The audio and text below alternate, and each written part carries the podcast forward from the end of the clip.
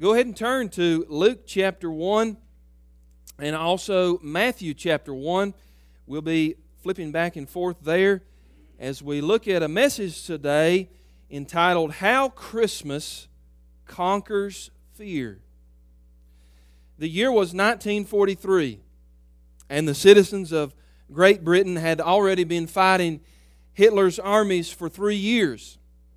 London had almost been bombed back into the Stone Age because of the German Luftwaffe's relentless raids.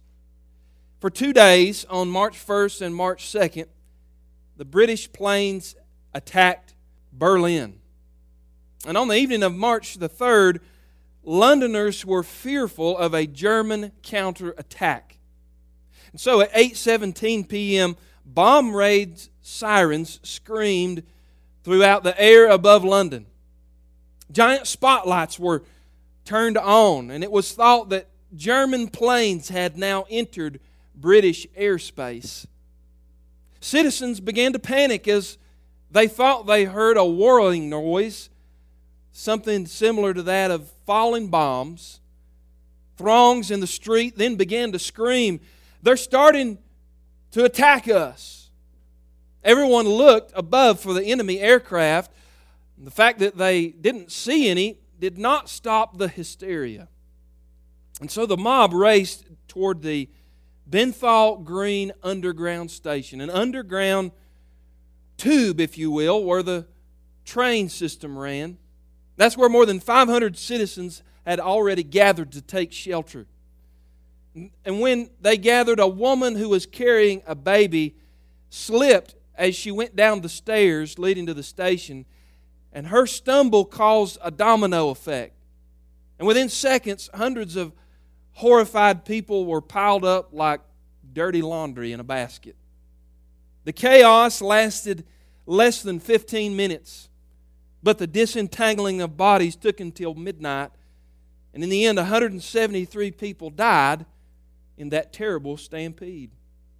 And here's the great irony of that tragedy this was the worst loss of civilian life in London during World War II. Not one bomb was dropped, and not one German plane flew over the city. You see, the killer that night was fear. And I would say to you today that fear loves a good stampede, doesn't it? And if you allow it, fear, uncontrolled, will run roughshod over your mind. It will cause panic, anxiety, and many sleepless nights. If you turn on the news, I think it's very clear that fear pays the bills for the media.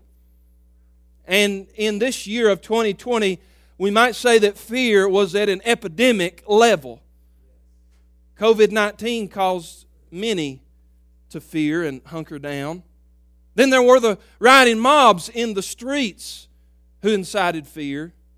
And of course, there was the election this year that if the right candidate wasn't put in office, then the fear was that the nation would soon implode. I like what Christian author Neil Anderson wrote about the subject of fear. Listen to what he said. He said, quote, "Fear is a thief. It erodes our faith, plunders our hope, steals our freedom, and takes away the joy of living the abundant life in Christ. Phobias, he said, are like the coils of a snake. The more we give into them, the tighter they squeeze. Tired of fighting, we succumb to the temptation and surrender to our fears. But what seems like an easy way out becomes in reality a prison of unbelief, a fortress of fear that holds us captive. Now, living in fear is an exhausting life. And that's why I think that the hope, the love, the joy, and especially the peace of Christmas is needed today now more than ever. Oh, brother, if we ever needed the peace that passes understanding, the Prince of Peace to be in our lives, it would be right now. The fact that, that God entered our cruel world as a helpless baby, I believe, should replace our chaos with calm. And the message of Christ's coming should be able to untangle us from being tied up in the knots of Satan's fear tactics. In fact, you might say that Christmas can change our fear knots, K N O T S, into fear nots, N O T S. Now, God encourages His people to fear not. In fact, He commands us 365 times in the Scriptures not to fear. That's one for every day of the year. Now, if you read through the Nativity story, which we well know by now, in Matthew and in Luke, you'll find that phrase, fear not, appears four times. And in the message today, I want to show you how I believe Christmas conquers fear. And we're going to focus on these fear nots and the truths that God gave these characters Zechariah, Joseph, Mary, and the shepherds. So, how Christmas conquers fear. If you're taking notes, here's the first way. Number one, we should fear not because God still answers prayers. Fear not, God still answers prayer. And if you have your Bible in Luke chapter 1, look with me at verse 11 and we'll begin reading right there. The Bible says, And there appeared to him an angel of the Lord standing on the right side of the altar of incense. And Zechariah was troubled when he saw him, and fear fell upon him. But the angel said to him, Do not be afraid, Zechariah, for your prayer, there it is, has been heard, and your wife Elizabeth will bear you a son, and you shall call his name John. Now, there are two miracle births in the Gospel of Luke. Of course, there is Jesus, who is virgin born by Mary, but months before that, there was John the Baptist, who was born of Elizabeth, Mary's relative, whom we are told in this passage a little earlier was not only barren, but her biological clock had run out. And now Zechariah, the father, is told that they will bear a son and John the Baptist will be his name. He will be significant because he will be the forerunner who will prepare the way for the Messiah. In fact, John the Baptist will break that 400 year period of silence between the Old Testament and the New Testament, the end of Malachi and the beginning of Matthew.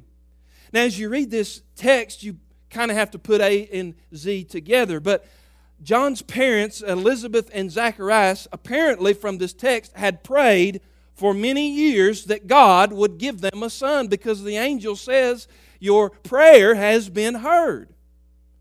Now, God had not granted the answer to that until this miraculous day when Zacharias entered the temple to carry out his priestly duty, and we read there that he was offering incense on the altar.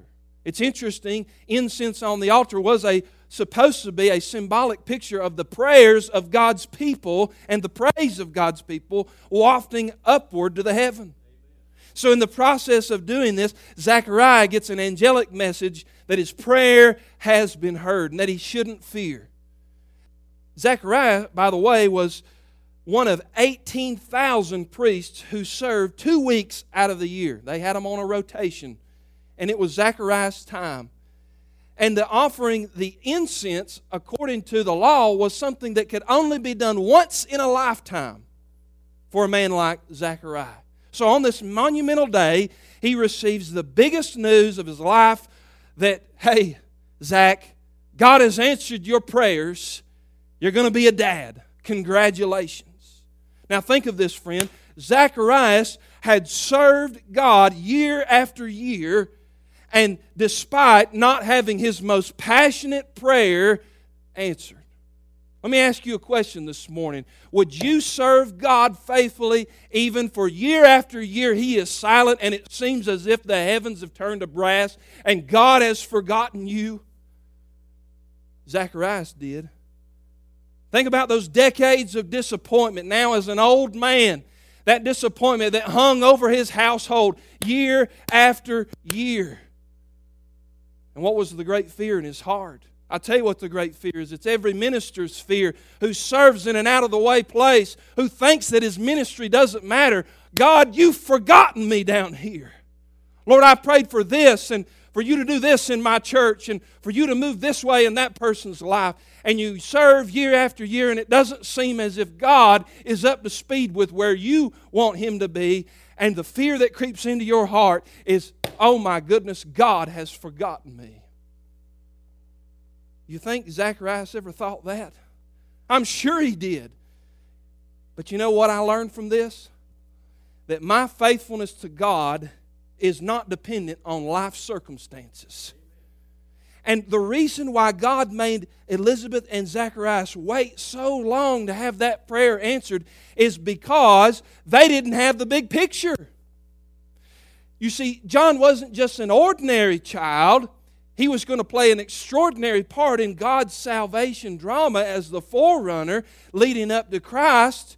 And all of that had to be precisely choreographed, as Paul said in Galatians 4 4. In the fullness of time, it had to be synchronized with the birth of Jesus.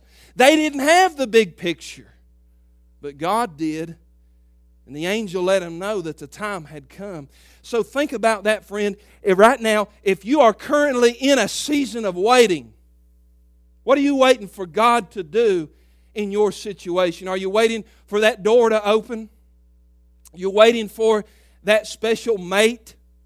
You're waiting for that prayer to be answered or for that loved one who you've prayed for, waiting for them to be saved and come to Christ? Well, friend, don't fear that God has forgotten you. Don't fear that your prayer is somewhere got lost in the stratosphere. Sometimes God makes us wait because we don't have the big picture and we have to wait on His providential plan to unfold. So I'd say to you today that a waiting season is not a wasted season. In the meantime, God is preparing up faith in your heart and hope in your heart. And friend, God loves us too much to answer our prayers at any other time than the right time. He's never late, He's never early, He's on time every time. He's an on time God. Amen. Think about this, friend. If we knew everything that God knows, then we would answer our prayers exactly the way that He does. Forrest Zander was a man who taught me a little bit of something about this. He was a missionary pilot in Peru, Ecuador, and Colombia for 20 years. He served with the Wycliffe Bible translators. He wrote a book about his experience called The Faithfulness Reaches to the Skies. In that book, this missionary pilot talked about landing on a remote airstrip that was so muddy that his plane sunk in the mire up to its axles. I mean, he was in the, the middle of nowhere, stuck. There was no safe way to take off again with such a short runway and nothing but mud. Darkness was approaching, he said, and he had to do something. And at that point, all he could offer up was a two word prayer Lord, help. you ever been there before? Caitlin left me alone with the kids a few days ago, and it was just me and them, and I offered up a prayer like that Lord, help. Help me not to kill these children. But as Forrest Zander lifted up his head for prayer, he noticed a black rain cloud barreling toward him. As the storm approached, the wind began to blow, and the wind provided the lift that he needed for his wings. So the wheels began to plow through the mud. Aided by the strong headwinds, the plane suddenly broke free. Here's what he wrote about that experience. Listen, this is so profound. He said, When I thought God had forgotten me in the middle of the jungle, I learned how incredible that sometimes He uses storms to help us. I'm glad he said that we serve a God who can make a way for us even when we're stuck up to the axles in mud. Prayer, he said, provides the lift that we need to get out of life's pits.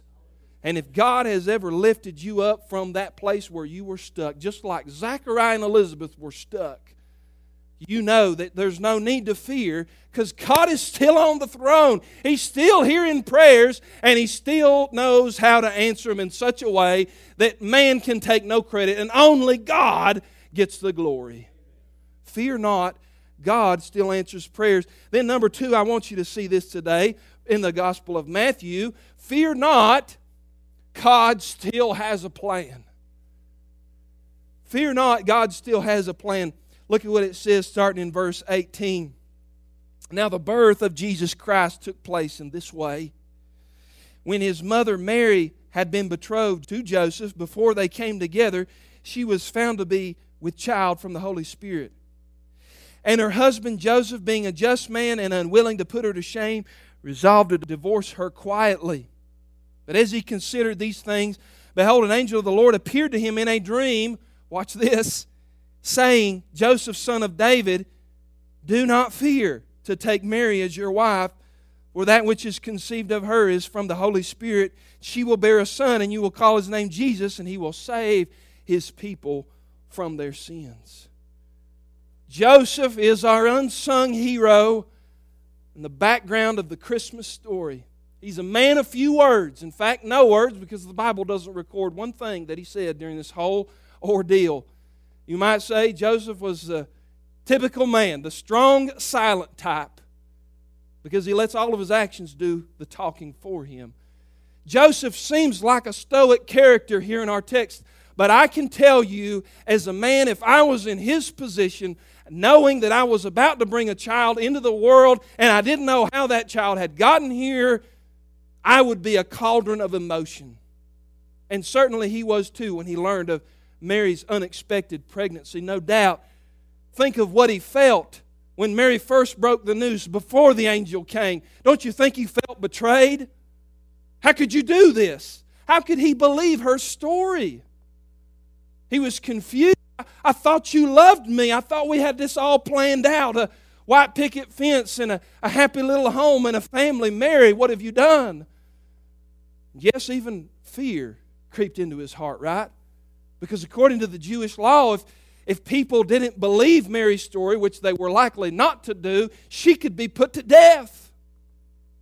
And what about his reputation? What would people say? What would people believe? that either Mary cheated on him or that they got together before the time was right and this was a child born out of wedlock. Love the way Bible commentator Phillip Keller imagined Joseph's dilemma. Put yourself in his sandals for a moment. He said, quote, cruel, piercing questions raced through Joseph's mind. He was in the agony of indecision. He wanted to believe Mary, but how could he deny the obvious? She must have been unfaithful. What would the people of Nazareth think? Oh, how the tongues would tattle now. On the night he finally settled to divorce her, imagine him tossing and turning in his bed of torment. Then an angelic messenger came to him. Don't throw her away, Joseph. Don't discard this woman. What's happening inside her womb, you, you can't understand it, but trust me, it's of God. Take her as your own. Joseph obeyed, he said, despite the wagging tongues, despite the sneering jests of the neighbors, and despite what taking her on would mean to his good name. This took the highest caliber of courage. And Joseph, he said, was more responsive to what God said than what the people of Nazareth said. Wow. So, Joseph's response here in our message is a challenge to you and I today to not be afraid when it seems like life doesn't make sense. Fear not, God still has a plan. You may not understand it all. It may not add up in your mind. It may be disappointing at first, confusing, and baffling to you because it wasn't on your agenda. But fear not, God still has a plan that He's working. And if we're honest to ourselves today, there are many believers who are afraid. Afraid to say yes to God because what that might mean for their lives. We're afraid of the cost. God, I, I can't do this. Look at what it will do to my life, my finances, my family.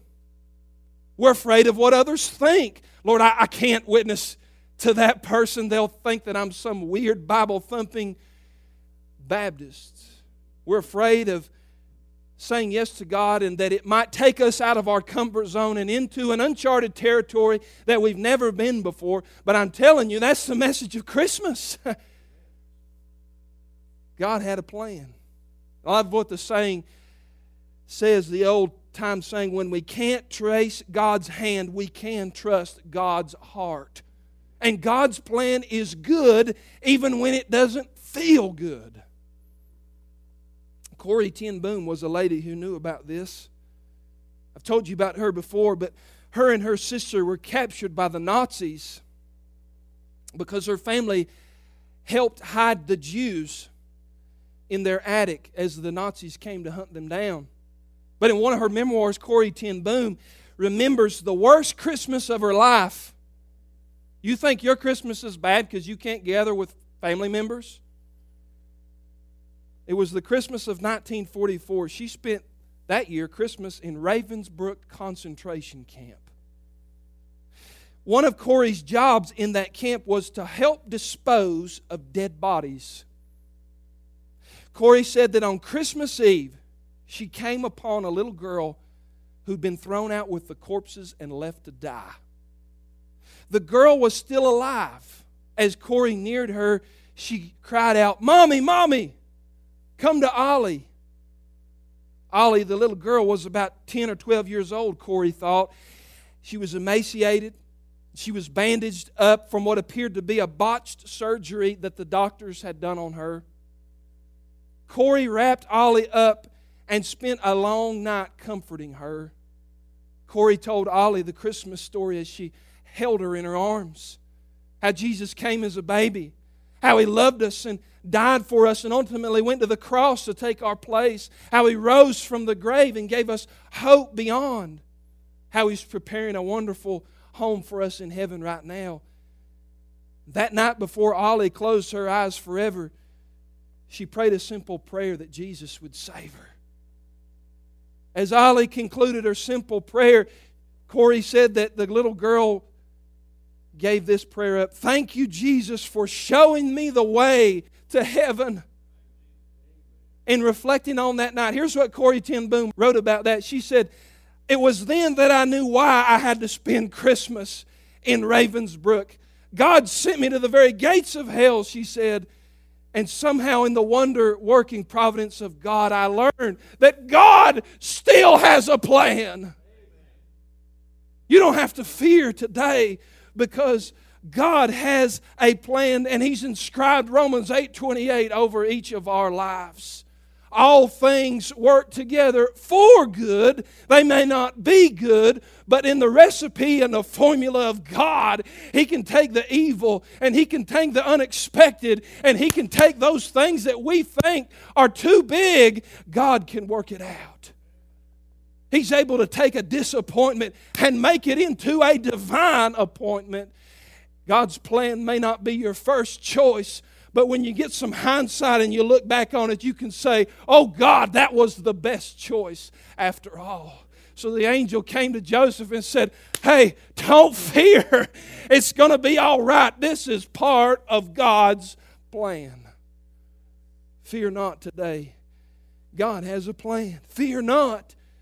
God is still answering prayers. And then also flip over to Luke chapter 1 again. I want you to see the next one. Fear not, God is still powerful. We need to hear that this year. Fear not, God is still powerful. Luke chapter 1, verse 26. And in the sixth month, the angel Gabriel was sent from God to a city of Galilee named Nazareth to a virgin betrothed to a man whose name was Joseph of the house of David, and the virgin's name was Mary. And he came to her and said, Greetings, O favored one, the Lord is with you. Here it is again. But she was greatly troubled at the saying and tried to discern what sort of greeting this might be. And the angel said to her, Let's say it together Do not be afraid. Mary, for you have found favor with God. And behold, you will conceive in your womb and bear a son, and you shall call his name Jesus. It's not hard to understand why Mary would have been fearful at this appearance of the angel. I mean, Her whole life was being interrupted and turned upside down. When she told Joseph this news, he would be heartbroken. Not to mention, her reputation would be trashed. And by the way, this was her first pregnancy. And all of you mamas can remember, go back to that time when the test came back positive and you were filled with joy, but also great fear. Oh my goodness, what am I going to do now? When she pressed the angel Gabriel for details, he didn't really divulge much of the plan of God, did he? He just said, Don't be afraid. You're the chosen one. And the one that's going to come from your womb is, is going to be Jesus, the Savior of all mankind. You see, Mary, all she could do at this moment was trust the power of God. That's a tall order for a 15 year old, 16 year old. If you think about it, the supernatural work of God that took place in Mary's womb is probably one of the most low key and quiet miracles in all of the Bible. Think about it. When you hear that word miracle, you think of fire falling from the sky. You think of the earth shaking and walls crumbling down. When you hear miracle, you think of parting of the Red Sea. Or you think about the healing of a miraculous disease at the touch of God. But the virgin birth was unique. There would be none of that associated with this conception. It was a miracle nine months in the making.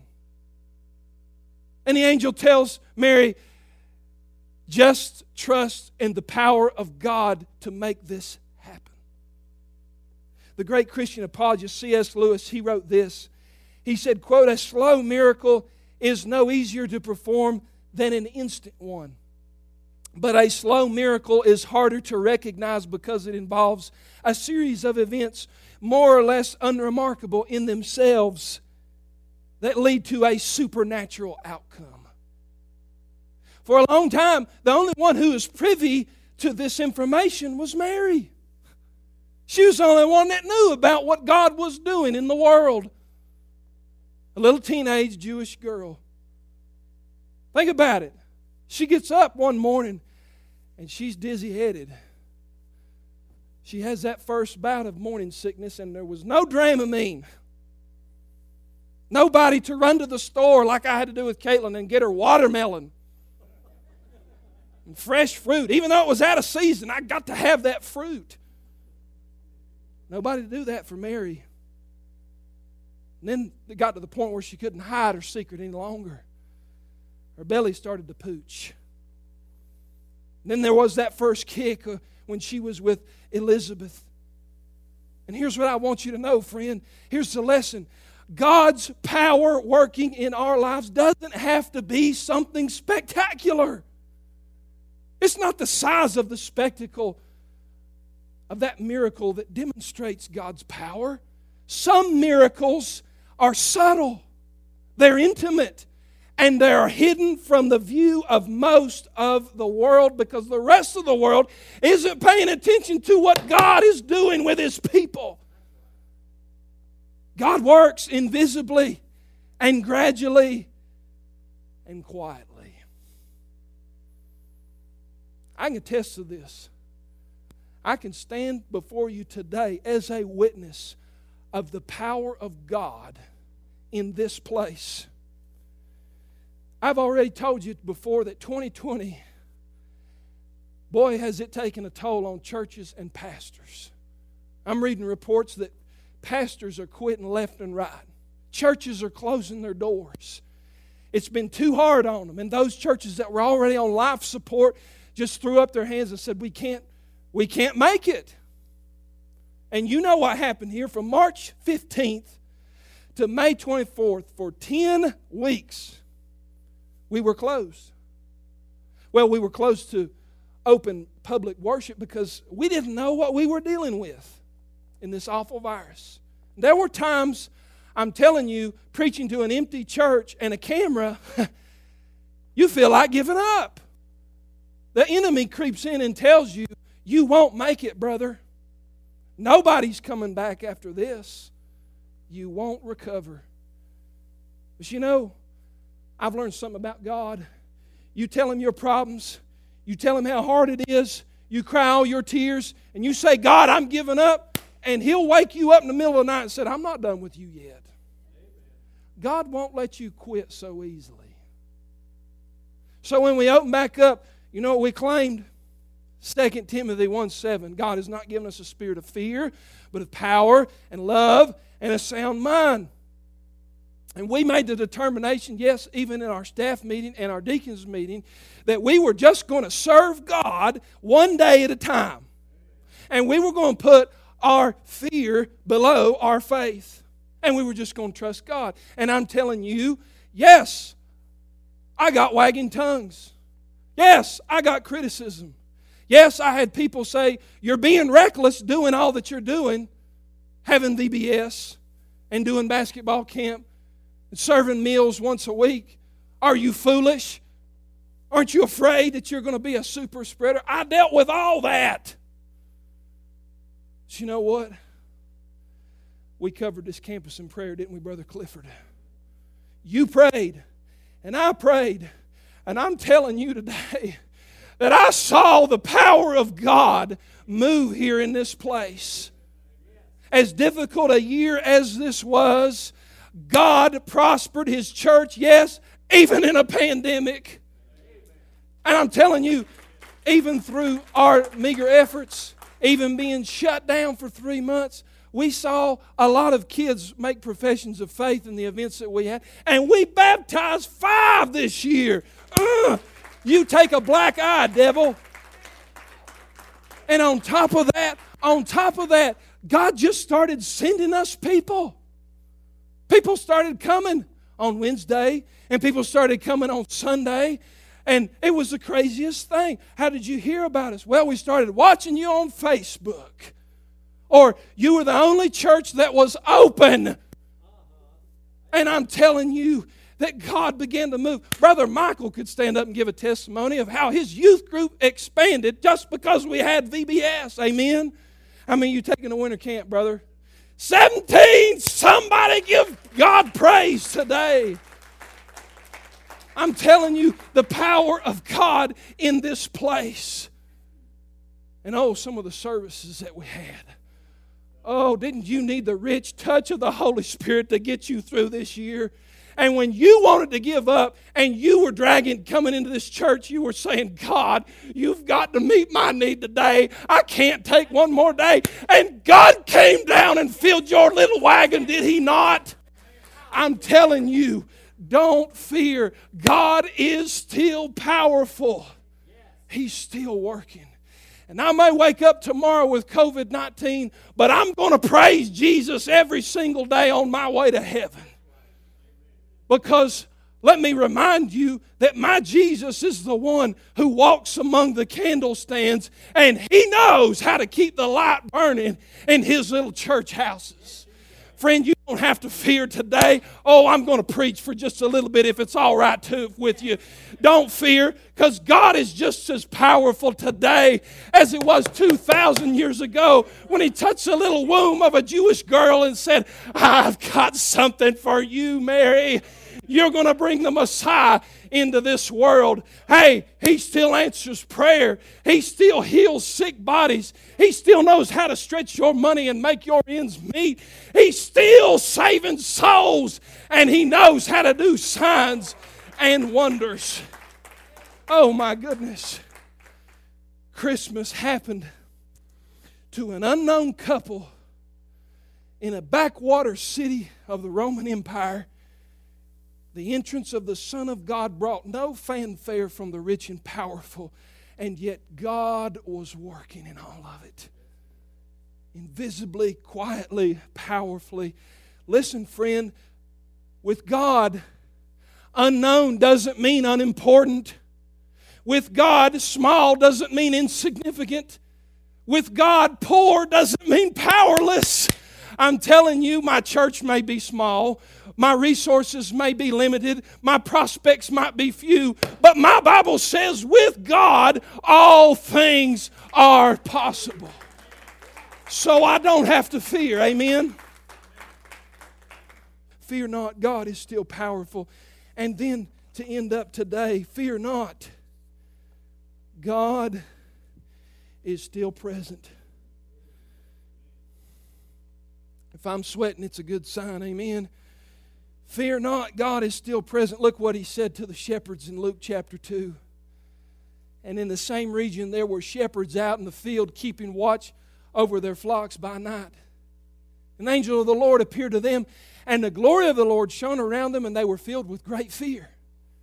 The angel said to them, Fear not, for behold, I bring you good news of great joy that there will be for all people. For unto you in this city, the city of David, a Savior who is Christ the Lord is born. Fear not, because God is still present.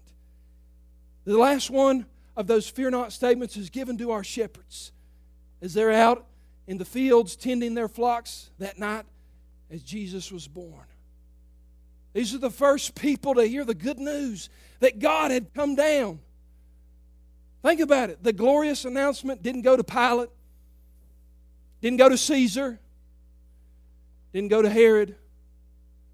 Angels weren't dispatched to Rome or Athens, but to the little town of Bethlehem, to the lowest men of stature. And you know, one of Jesus' many titles is Emmanuel, God with us.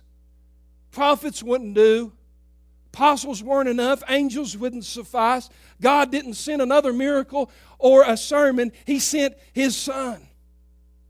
And you know what that Son would later say?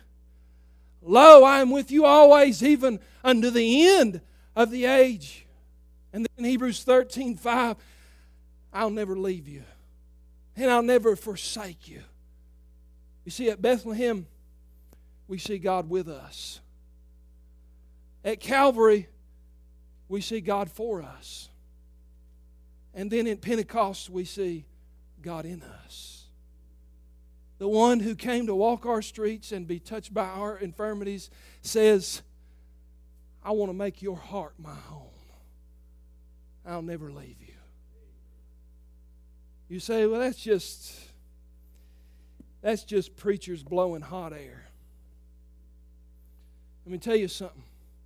When you've been through the valley and you didn't know how you made it through, and you look back and you see God made a way, you'll know He was with you. During the Vietnam War, there was a gentleman named Lieutenant Colonel Gerald Coffee. He was flying a recon mission over North Vietnam when his plane was shot down. He parachuted to safety, but then he was captured by enemy forces on the ground. And Gerald Coffee spent the next seven years as a POW in the dreaded Hanoi Hilton camp. He wrote a book about his survival called Beyond Survival. And he said that he made a tremendous discovery about God on Christmas Eve, 1968. Here's what happened to this man. There in a tiny, dark, three foot by seven foot cell, he was stripped of everything that marked his identity. His rank didn't matter, his money didn't matter, his family was taken from him. But he said that for some odd reason that night, one of the guards came by his cell, asked him to open his hand, and the guard dropped a handful of candy in his palm. He said, I, I couldn't understand it because these were the same guys that beat him every day. He said, After I finished sucking on the candy, I took the full and made it into the shape of a little star. He said, That star reminded me of the Bethlehem star.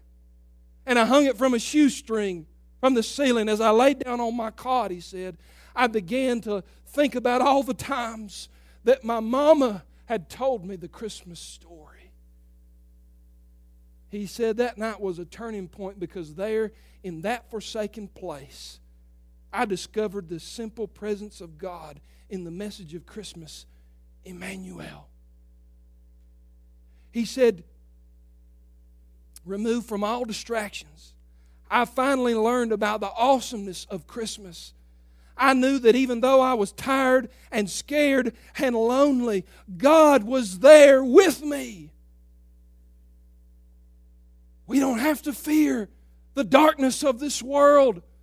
We don't have to fear the prognostications of the media and what they tell us is, is coming our way in 2021 or the uncertainty of what lies ahead because I have Jesus and Jesus has me.